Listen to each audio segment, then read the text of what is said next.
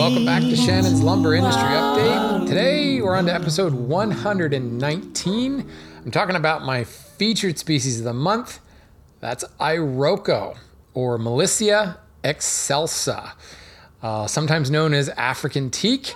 This is a wood that's been around for quite some time. It's been imported all over the the globe for quite some time, but it's really gained a lot of popularity rate, lately because of that African teak moniker.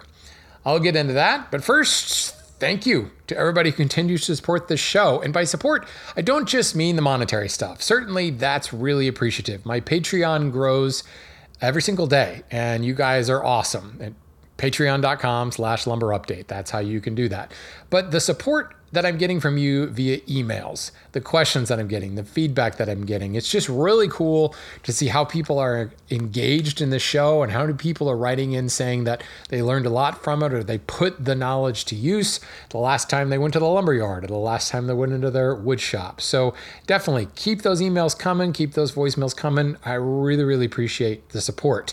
If you're interested, you can go to lumberupdate.com. There's a contact form there. You can email me at lumberupdate at gmail.com to submit your questions. So let's let's set aside Iroko for a second and let's get into some cool industry news.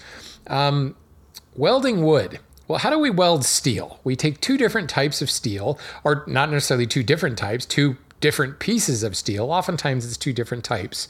And you heat them to really, really high temperatures and you pound them together. So the pressure and the heat welds them together to the point where they are one steel. Japanese chisels are a good example of this. Bimetal bandsaw blades are another good example of this. Well, you can weld wood. And there are companies now that are that have discovered if you take wood and you rub the two pieces back and forth at a certain frequency and add some pressure. Um, certainly, the the friction creates heat, but that certain frequency allows the wood to literally weld together, and it becomes one single bit of wood. Now, I immediately scoffed at this. This was actually sent to me by a couple people, and one of you actually responded and said, "We, but we've been constantly told by modern adhesive companies that glue bond is actually stronger than the wood. So, would I rather do glue two pieces of wood together or weld them together?" And you know, I'm sure that there's some structural testing that shows that this is super, super strong. But the important part to this wood welding is you can join two boards together in like two seconds and there's no cure time, there's no dry time, none of this. Like the ultimate strength of a wood uh, bond with a glue joint is, you know, certainly you need, you can't have gaps unless you're using a gap filling glue. And even then, gap filling glues can be somewhat weak. But there's that, the strength is measured by the cure time. Once it's fully cured and you've got a good joint, you can get a super strong um, bond. But this is just putting two boards together grinding them past one another at a certain frequency, and they weld together. Now, what I don't know, and none of the examples that I've seen, or I should say all the examples I've seen, has just been face grain to face grain. How does this work when you weld in grain? to face grain. I imagine it still is working because you're welding it together, but just like you would have uh, an in grain to face grain uh, joint, you're liable to be a little bit weaker. But then again, glue joint tests have also told us that an in-grain to in-grain joint can be quite strong. To me, this is just particularly interesting at an industrial level. Think of things like timber frame or um, stick frame construction, especially with modern uh, LVLs and CLTs, where you can CNC all your parts like a normal timber frame and then weld them together in a factory in seconds.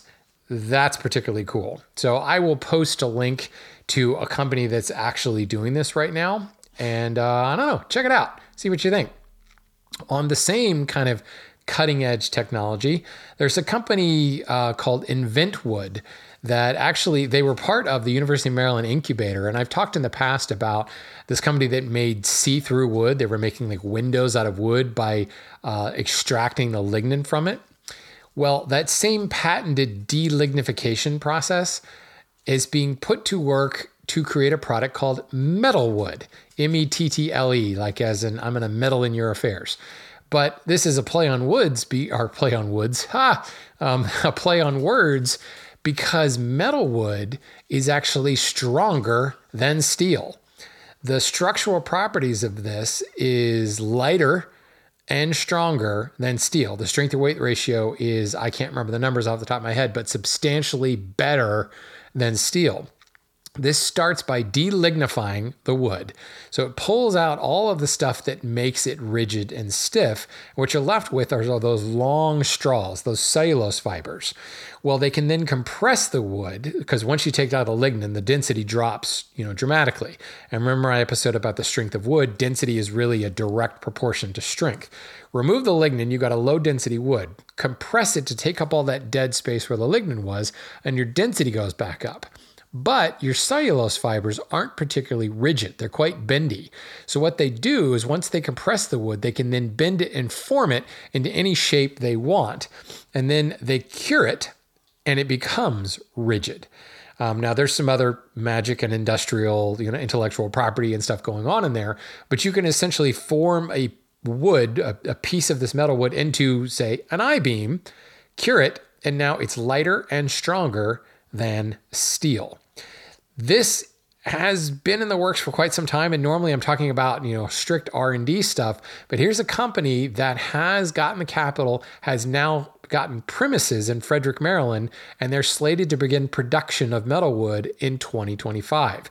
So this is something that's moved beyond that R&D phase and actually going to be moving into production of a product within a year. I actually a little more than a year. I think it's April of 2025 is when they're expected to go into production. I'm actually really hoping to uh, get in touch with these guys and get out there to see their product because they're so close to me. So uh, stay tuned uh, for some look at this again in the future. It's very, very cool, kind of pulling together a bunch of different techniques to create something that could. I talk about how CLTs and laminated timbers could be the future of this. This could replace all of that and really turn the wood world on its head. So, Mettlewood by Inventwood. I will certainly post a link to these guys because that's really cool. So, anyway, let's move on to our featured species. Iroko. And let me just disclose this. The company that I work for, the Jacobson McIlvaine Company, has taken a major position in Iroko as an alternative to teak. So certainly I may be slightly biased, but I can also tell you that I've been working with Iroko long before we started stocking the stuff at McIlvaine. In fact, I'd like to think that I had something to do with them making a move towards Iroko. There's a lot of features in this. Um, I'm a very, very, very, very small percentage of that. But um, yeah, as I said before, it's nicknamed African teak, and it's being marketed these days as an alternative to teak simply because teak ain't what it used to be. And there's too much geopolitical unrest in the market itself. And in many ways, it's it's kind of a forbidden species. It's not illegal in any shape or form. It's not really endangered in any shape or form. It's just where it comes from and funding, you know, a regime that we don't want to fund, uh, really, it just means teak is is, yeah, it's not around as much anymore. Iroko, on the other hand, grows all across Africa. You know, Cameroon, Ghana, the DRC, the Republic of Congo, or the regular, the regular Congo, the DRC and the Congo, basically all across tropical Africa and some plantations in South America now, too. Um, it is a big tree, like 100 to 130 feet tall. And it's a buttress tree that gets super, super wide at its base. So you can find three to five, six foot diameter trees. And uh, personally, I've seen slabs of this stuff easily in excess of 55 to 60 inches without a problem. Uh, in fact, we brought a bunch in for a customer. We specifically were making wide plank flooring and we brought in the slabs, the full live edge through sawn slabs. Most of those were six feet wide. You know, then we trim the live edge off in order to get 48 and 60 inch wide slabs for skinning for um, uh, uh, laminate flooring. This is very common to see this stuff. The lumber, of course, can be had in all widths and, and thicknesses and things. And generally, it tends to be narrower than that when it's bought because there's not a big market for super wide lumber. So it's being sawn, flat sawn into these wide slabs and then being ripped into dimensional lumber and then being shipped, um, you know, exported to wherever it's being exported to. It is a big tree, super long as well, easy to get 12, 15, even 20 foot lengths in super wide material. And you can get, you know, 10 quarter, 12 quarter, 16 quarter. It's a big tree, like a lot of tropical African trees, very, very big tree. Um, which, in contrast to, you know, the alternative it's trying to replace teak, not so much the same anymore. It's difficult to get wide teak. It's difficult to get long teak. And a lot of the teak these days, you're pushing it when you get into six inch wide material. And even then, it tends to be kind of short and you're not able to develop large quantities of wide and long stuff. Maybe you're getting two long boards out of a trunk. And even then, you may not have the same clear stuff. Whereas a lot of the African woods, you know, your African mahogany, sapeles, utiles, iroko, padaukes, etc., they have very few defects as we would know them in North America. Not a lot of knots, very, very little sap. And this is typical for most tropical woods because the trees go relatively quickly. There is no like early and late growth, it's continuous growth. These trees reach for the canopy as fast as they can to get sunlight so they don't branch out below the canopy, so you don't get a lot of knots. Um, and you get very, very tall, aka long boards. Iroko is no different. The Iroko, just culturally speaking, in the in the Yoruban culture, um, the Iroko is a god, and they believe that the god lives in the tree. In fact, they say if you stare at an Iroko tree long enough, you will go crazy. Um, you have to say a prayer if you cut down the Iroko tree, or you will suffer. And this is one of those things as well where many of these native cultures believed, you know, if we cut down the tree, we say a prayer, but we also pay the due respect to the tree by using every last bit of the tree. None of it goes to waste. Well, let's look at modern use of this. And I don't know, you know, there may be there may be some uh, some truth to this. You know, you cut down a tree, say a prayer. Well, if you don't cut down that tree, you might be in trouble. And there's actually all kinds of, of evidence of people like go back, think of like um, King Tut's tomb, and there were all these stories about the guys that that went into King Tut's tomb who died mysteriously, you know, within years of the discovery. There's actually all kinds of instances of this in the logging lore around Iroko where people have you know cut down a bunch of trees um, whether they had permission or not and then suddenly mysterious accidents happened. But here's the thing, the little bit more practical thing.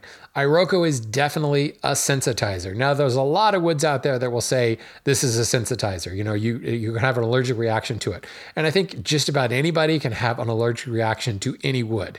People, certain people are going to be more sensitive to certain species than another. Others are not going to be bothered by a species that drives another person crazy. The one universal thing that I've seen with Iroko is it seems to drive everybody crazy. My yard manager, when he gets exposed heavily to the stuff, like can be out sick for several days on end he gets a rash from it just in contact with his skin. His, you know, sinuses go nuts uh, once he breathes the stuff in. Me personally, I have major sinus issues when I work with the stuff, and I always make sure that I'm wearing a respirator. I've had the dust on my exposed skin before, and it hasn't really caused a problem, but I'm also very quick to wash the stuff off everybody I know working on our mill, when we run the Iroko, they can have various sorts of reactions. Some are mild, some are more severe, but just about everybody has it. So maybe there's something to this. Like, you know, if you've got this board of Iroko, say a, play, a prayer to the Iroko, Yoruban God, and uh, maybe you'll be okay. Uh, I just find it interesting how there's all these stories, and yet today it's one of those woods that's just known to cause a lot of respiratory and even skin uh, allergic reaction problems. Um, appearance wise, this is why it's known as African teak. It's got that kind of yellowy, honey brown color, but not always. It can be that teak look-alike, but then it can also be quite dark, kind of caramel brown.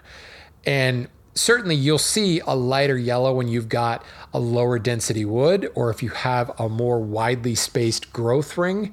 Again, that doesn't necessarily mean lower density. Um, you will see that yellow color, but I've also seen really tightly packed growth rings and still that yellow honey color. And I've seen densely packed growth rings that are dark caramel brown and vice versa, widely spaced growth rings that are caramel brown. And a lot of that I think comes down to just the wide geographic distribution and the variety of soil chemistries and water, you know, um, um, the amount of water that the tree gets. So it's one of those things where if you're trying to buy it as a teak alternative and you're looking for that like yacht teak look, buyer beware. You know, you may have to buy a larger volume or you may have to specifically tell your, your supplier, look, I want that honey brown color. I need you to pick for color, in which case you're going to pay probably substantially more for that. But to me, I found that even the dark brown stuff, as it oxidizes, it does still take on a little bit more of a yellowish hue. And even the lighter brown stuff will darken pretty substantially, um, you know, as it as it oxidizes. So, is it a teak alternative? Yes and no, it can be. If you truly want a yellow color, there are probably other woods out there. You might find that Afrormosia will weather a little bit more like teak, but both Afrormosia, and by the way, Afrormosia is a good alternative to Iroko as well, but both Afrormosia and Iroko have that kind of typical African interlocked grain, where in a quarter sawn form you can get a little bit more of that ribbon striping. You won't see the ribbon striping as much in Iro- or in teak. But the one thing I will say about Iroko is it a particularly oily wood, and I find that it works extraordinarily well. Teak is actually harder than Iroko. Iroko is about 11 to 1200 Janka hardness, and to me it works harder than teak, which can be 12 to 1400. Um, that is largely due to the waxy and kind of oily nature of teak, but Iroko has some of that oily and somewhat waxy nature as well. To me, what makes it harder to work is that interlocked grain, and it can be much more prone to tearing. But unlike some of the sapelis and the African mahoganies, I find that a sharp blade will fix it in an instant. Whereas you might still have to fiddle with Sapele a little bit. And you definitely will have more trouble with something like Afrormosia when it comes to tearing out. And Sharp Blade isn't always the answer. I've been able to fix any of the tear out problems I've had with Iroko just by sharpening my blade and sometimes skewing my hand plane. Running a piece of Iroko through like a spiral cutter head planer, zero tear out. But I can't say the same with Afrormosia you know, and you may have to lighten your cut and kind of do some other things to to eliminate some of the tearing that you get. So yes, as a teak alternative, it's possible, but to me, Iroko is I don't know. Like calling it a teak alternative does disservice to Iroko itself. That interlocked grain, firstly, you get some of that ribbon striping, but you also get this kind of quilted pattern that's very common. It's got that kind of uh, chatoyancy to it. When you look at it under different lights, it can be somewhat three dimensional. But it instead of it just being like like Sapele, where you've got you know very very um, kind of parallel line ribbon striping, the ribbon striping can almost manifest in like a diamond pattern, and that's why I kind of compare it to quilting.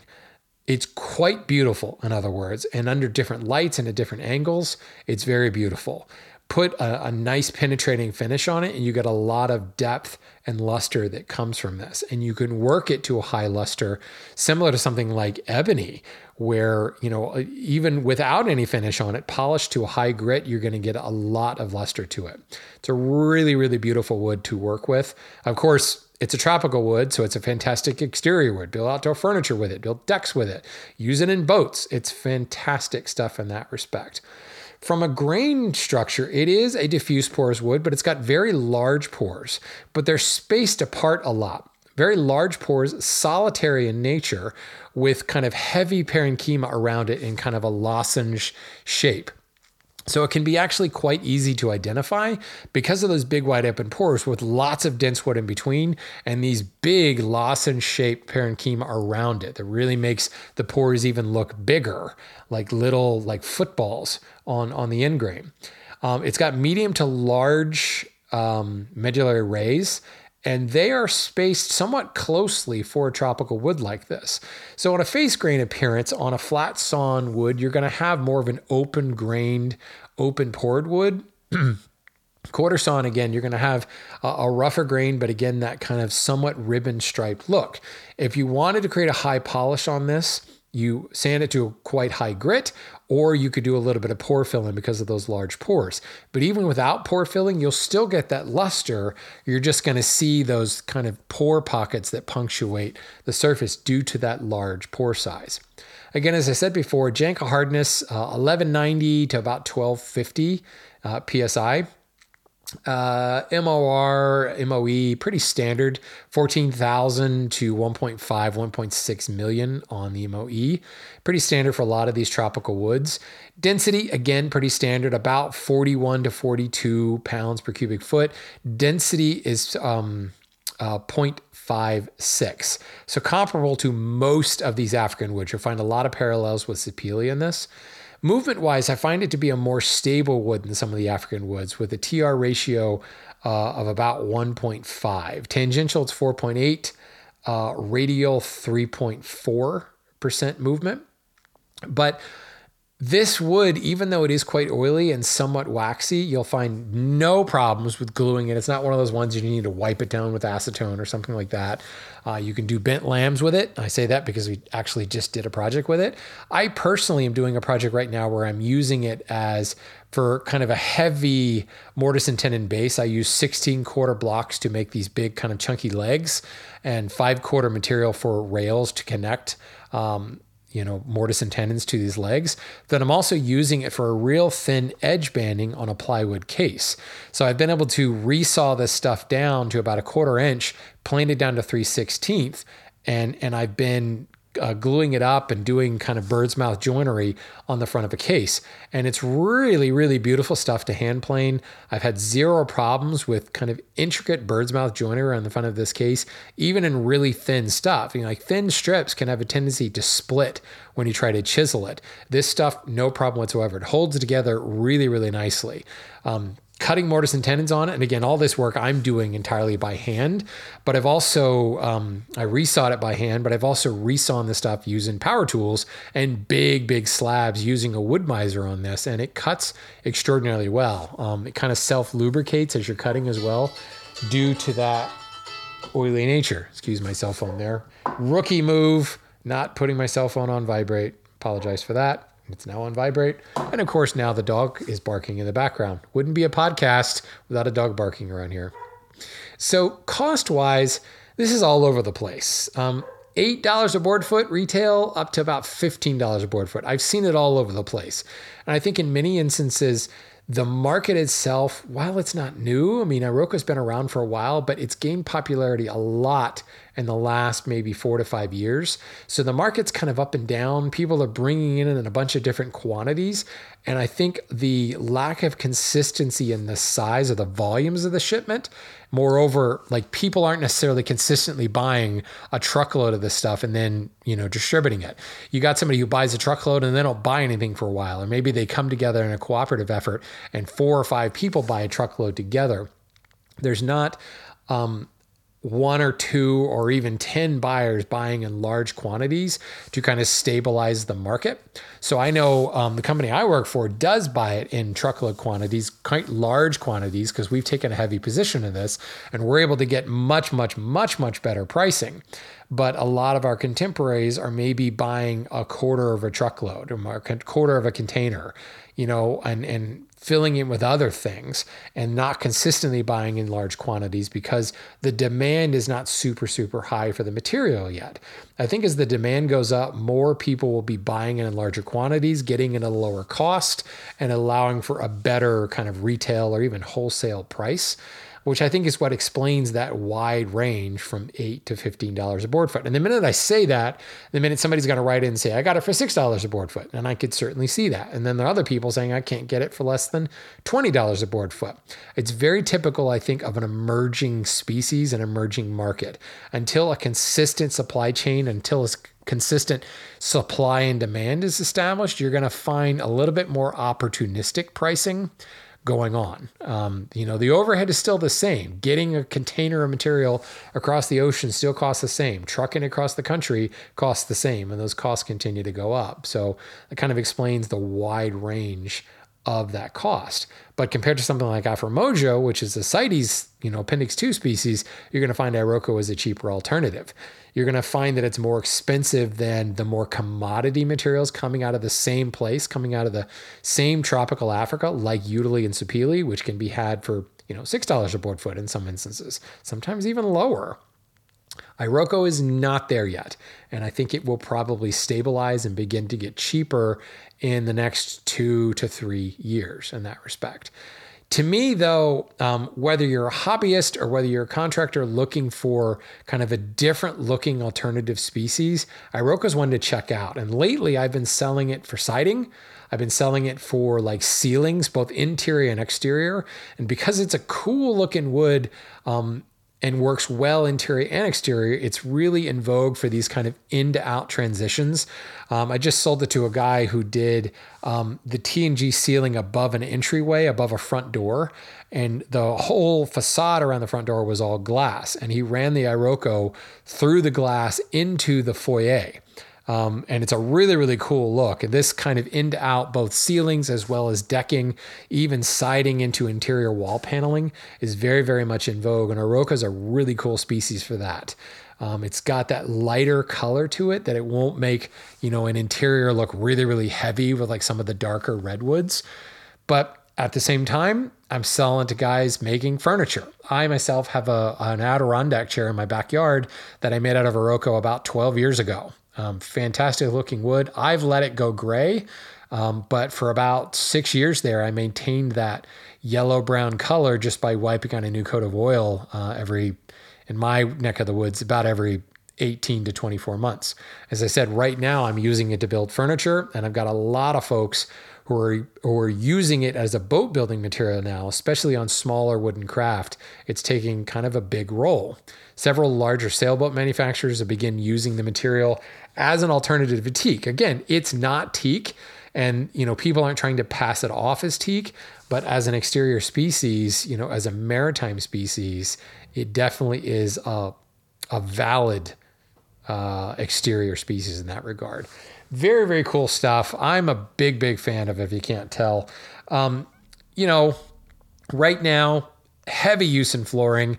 Uh, any exterior structures like decking, pergolas, you're seeing a lot of that due to the large sizes it can be get for. As I said, certainly boats and exterior furniture. Those are kind of the, the common things we're seeing at this point.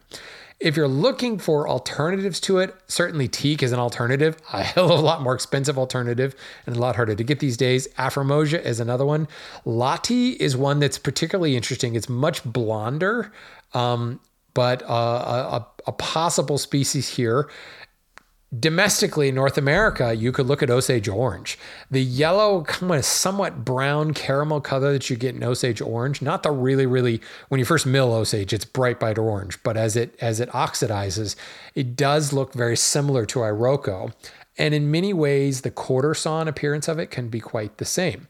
Garapa or Goncalo, um, excuse me, not uh, not Goncalo alves. That's tigerwood, although tigerwood could be a good alternative. Garapa is another tropical decking species that um, could be an alternative this color wise.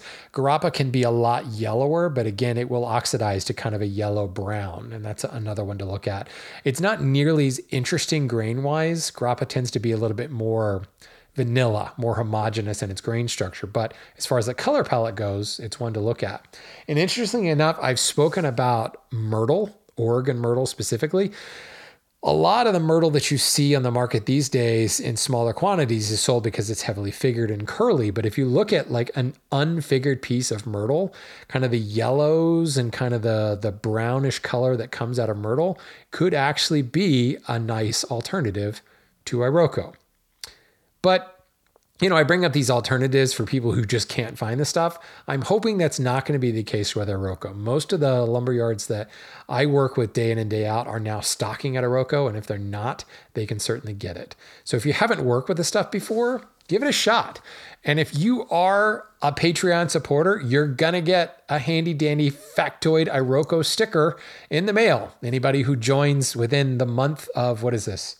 What is this month? February. Anybody who joins in February is going to get an Iroko sticker. And for those of you out there who are taking these stickers and sticking it on a piece of wood of the same species, God bless you. So go get some Iroko and get ready for your sticker. I'd love to hear from people out there who have worked with the stuff, what your impressions have been.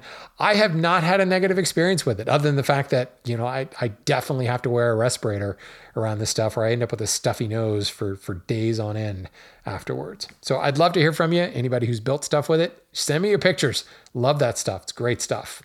So let's move on to some questions. Alex had a question about rot resistance and Tylose. So, uh, well, let me just read it. I have a quick question regarding what exactly makes a wood, quote, rot resistant, end quote specifically as to its relation to tylose and the pores. And what I've gathered from you and my own research, a wood is regarded as rot resistant primarily off of its ability to repel insects using its extractives and resins as opposed to its resistance to water penetration. This brings me to red versus white oak. I'm going to guess that the extractives and resins are going to be very, very similar, aside from the tylose in the pores. If you don't know, white oak is full of tylose, red oak has no tylose in the in the pores. They also have very similar, I guess I should really say this properly because I've been called on my pronunciation. Tylosis is the plural here, or excuse me, tylosis, S I S, is the singular. Tyloses S E S is the plural. And I might even be pronouncing that incorrectly, but you will find tyloses crammed in the pores of white oak and none in the pores of red oak. So Alex goes on to say, do bugs just happen to t- to hate the taste of the tylose on top of it, preventing um, on top of that also preventing water from penetrating the wood? Have I misunderstood you on the importance of water penetration in relation to rot? So essentially, what causes rot? Well, it is still water. Um, what's causing rot is bugs, bugs eating the wood, and fungus and bacteria, microorganisms eating the wood. And that's what's, you know, algae and bacteria and all that stuff is really the basis of fungus. Um, spalting is another example of that. Well, you got to have water to have that. Um, the bugs are drawn to that. In many instances, the bugs are there because they're feeding off the fungus. The emerald ash borer, the you know um, mountain pine beetle is a good example of this. Powder post beetles will be there feeding off of well, they're more feeding off some of the extractives and things, which I'll get to that in a second. But most instances, the bugs are not there just to eat the wood. They're there to eat the fungus and the sugars and things that are being broken down by the algae and the fungus and the microorganisms. The fungus is eating the wood. The fungus needs water in order to to you know, cause that chemical reaction that feeds the fungus that causes the breakdown to make the sweet gooey center um, of the Twinkie that brings the bugs in to eat the stuff up. There are other bugs like termites and in some instances powder post beetles that are actually eating the wood, but what they're doing is they're eating the extractives, the sweet sugars and things like that that are in the wood. This is why most of the bugs, the boring insects, are going after the sapwood and not so much the heartwood, because it's the sapwood that has the yummy stuff. The heartwood is the tree's toilet. Essentially, the waste products are passed via the medullary rays into the center of the tree, um, and that part of the tree is now dead. It's it's the the trash can. Um, it's not to say that the bugs won't eat it, but you know they're not they're not happy about it. They're eating it because they don't have another option. So yes, they are eating the wood, but ultimately the water is what's causing the flow up the wood. The the xylem and phloem, it's being transported, you know, by moisture sugars and glucose and things like that from the soil, but also being transported. You know, it's essentially waterborne. It's like a finish. you spray it onto the wood, and it's the water that evaporates off. The water is bringing that stuff up through the wood. So you kind of have to have water. If you don't have water, the tree's dying, in which case the tree is probably going to get eaten by bugs anyway. It's not going to fight off a bunch of stuff. So it is technically you can have rot without water. It's called dry rot. Um, but water is kind of a big deal here. So if you can prevent the water, you're going to fight off a lot of this. So in the case of white oak, hell yeah, um, the tylose is stopping up the transport of water. And what tylose really is is is a compartmentalization mechanism. Um, you'll find it just naturally occurring in the pores of a lot of woods. You know, you will actually find some tylose in Iroko. You'll find a lot of it in black locust and a lot in white oak. A lot of crop tropical species will have um, tyloses in in their wood, and it can be a response to an infection. Um, trees are fantastic at compartmentalizing. If they get a wound, somebody hits it with an axe, or somebody runs into it to it with a tree, or a forest fire causes a burn scar, or a bug bites it, or a bird pecks into it, the tree will kind of wall off that infection and divert its growth around it. And that essentially that that part of the infection, uh, the bark will grow over it and seal it off, and it's it's it's literally can be walled off, so it's not really um, it can't spread anymore. It's quarantined. That's a good way to put it. And the Tylose is like a balloon that blows up out of the cell wall to block off any more um, material flowing up there. So if the nutrients and things are flowing up the tree and they run through this infected area, then it's possible that that infected area could travel that infection further up the tree. So the Tylose balloons up and it blocks off that area and then the essentially the capillaries and the veins and all that stuff the xylem and phloem are rooted around that and it provides nutrients further up the tree without running through that infected area. Tylose is the way of of cauterizing that compartmentalizing it off. Um, why it's found just naturally in a bunch of trees? You know honestly I need to ask a botanist in that. Like why certain trees just form it naturally and they're not responding to an infection. I'm not exactly sure. I could probably do a little bit of digging and figure it out. Uh, and maybe I'll do an amendment to this in the next episode because I, I honestly don't know that answer off the top of my head.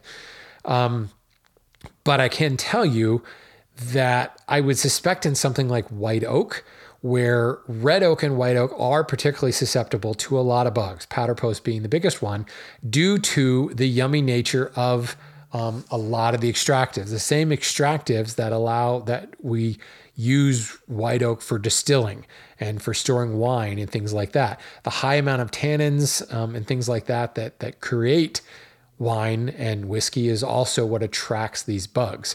So if by our very nature we taste good, we naturally grow a lot of tylose in order to um, prevent a lot of water running into the system. That would be what I would suspect in the case of white oak, possibly in black locust as well. The other thing you may be seeing in these trees that have a lot of instances of tylose is they are, as I said, naturally prone to invasion. So the tylose is not just it's just growing there naturally, it's blooming up in order to respond to an infection more than likely. But I am completely speaking unfounded at this point. Botanists, feel free to tell me I'm full of it. Um, but the point here in what's causing rot is it is still primarily organisms, whether they're macroorganisms like bugs or microorganisms like bacteria. And those really are drawn to it due to the water that's in there. So if we can stop the water from happening, you're going to have a lot less rot. So it's kind of a roundabout way of answering your question, Alex. The answer is yes. It's both. It's both water and bugs. But where there's smoke, there's fire. Where there's water, you're going to find fungus. Where you're going to find fungus, you're going to find bugs. Um, so it's a little bit of everything. And of course, as in most things, wood is a fascinating species. One species is going to prove you wrong, and that species is going to have no water at all, and it's going to have fungus in it. It's just the way things are with, you know, wood, with trees. There's so many variations, and that's what makes it fun. So let's stay with that same vein with a question from Jacob. Um, he says, I'm planning to build a pergola over our deck and I've been back and forth as to what wood to use. My first thought was, of course, cedar, but being in the Midwest, I don't have great sources for that. And what I what I do uh, have are very, very expensive. Well, I'll tell you what, Jacob, it doesn't matter where you are right now, Western Red Cedar is super expensive and it's only going to get more expensive. Major, major supply and demand issues there. Um, he says, I remember your episode on outdoor woods, and Douglas fir came to mind as an alternative. But I just found a sawmill somewhat near me that does oak timbers at about the same price I can buy untreated Douglas fir at my local big box store. So my question is how weatherproof and specifically bug-proof white oak is. I see mentioned that it's quite insect repellent, but I also know that the powder post beetle is a thing. Just wondered what is true and if oak would be a good option for my build. Short answer, yes. White oak, Quercus alba, is going to be a good option for your build. Douglas fir is an option, but I'll tell you what, that's becoming even more expensive. Um, although we might see the price in Douglas fir dropping, there's a lot of it depends on this. A lot of this has to do with softwood terrace coming out of Canada, but the Douglas fir is becoming more and more prevalent. It's actually crowding out some of the Western red cedar. Um, Douglas fir, however, has a lot of competition in the structural timber market. So it's all a matter of you know where can you make the quickest buck at a lot of times, and in the in the non-structural, more appearance grade market, Douglas fir is uh, it's a bit of a disadvantage there, and it's it's the faster buck is in the structural timber market. Also, untreated, yes, it is an exterior species, but it's not nearly as exterior durable as something like Western red cedar or white oak for that matter. The issue with white oak is the dimensions. Um, these days there's a lot of competition for white oak so the cost of white oak is going up a lot the good news is is the demand for rift sawn white oak is through the roof super super expensive quartered is starting to fall off flat is is much much lower so there are a lot of mills out there who are specifically sawing and sorting for rift white oak, and they have a bunch of flat left over that they can't really get rid of. They also have a bunch of quarter they can't get rid of. So you might be able to get a deal on it. But the problem is the lengths are not the same as Western red cedar. You're not going to get 16, 18, 20 foot Western red cedar in white oak. You're going to be able to get eight footers, maybe 10 footers. 12 footers are pushing it. Um, here's the other thing sawing it for timbers Six by sixes is not unheard of. In fact, many of the sawmills are sawing it into eight by eight cants, and then they're then taking in a million dimensional lumber. So getting a space, a place that specifically sells timbers, you might have to place a special order in that. It's just a matter of stopping the sawyer from sawing it into individual boards. So the lead time may be a little bit longer there. The other issue is drying. If you're using this for exterior purposes, you're probably okay, but you are going to get checking in this. Um, you you know used for an exterior pergola it's okay. Checks are fine. It's not going to weaken it at all. If you can get a heart center board you'll get even checking in a more dimensionally stable board. But that may not be that important for a pergola. And you know getting a free of heart center board might give you less checking but it won't give you as dimensionally stable a board. In other words your six by six may end up as a you know more of a parallelogram once it dries, but that really shouldn't be too much of an issue if your joinery is good and your structure is, is strong. To me, though, the bigger biggest detractor with white oak for this is it's heavy, substantially heavier than a six by six you know, or four by four Western red cedar post. But I wouldn't say, I mean, I could probably say that Western red is going to be a little bit more exterior durable. White oak is up there though, from a durability perspective. And it's because of that tyloses you're going to find in the pores, which makes it particularly bug resistant. Um, honestly, I think the biggest thing that that white oak has lost popularity for exterior purposes is that dimensional spec.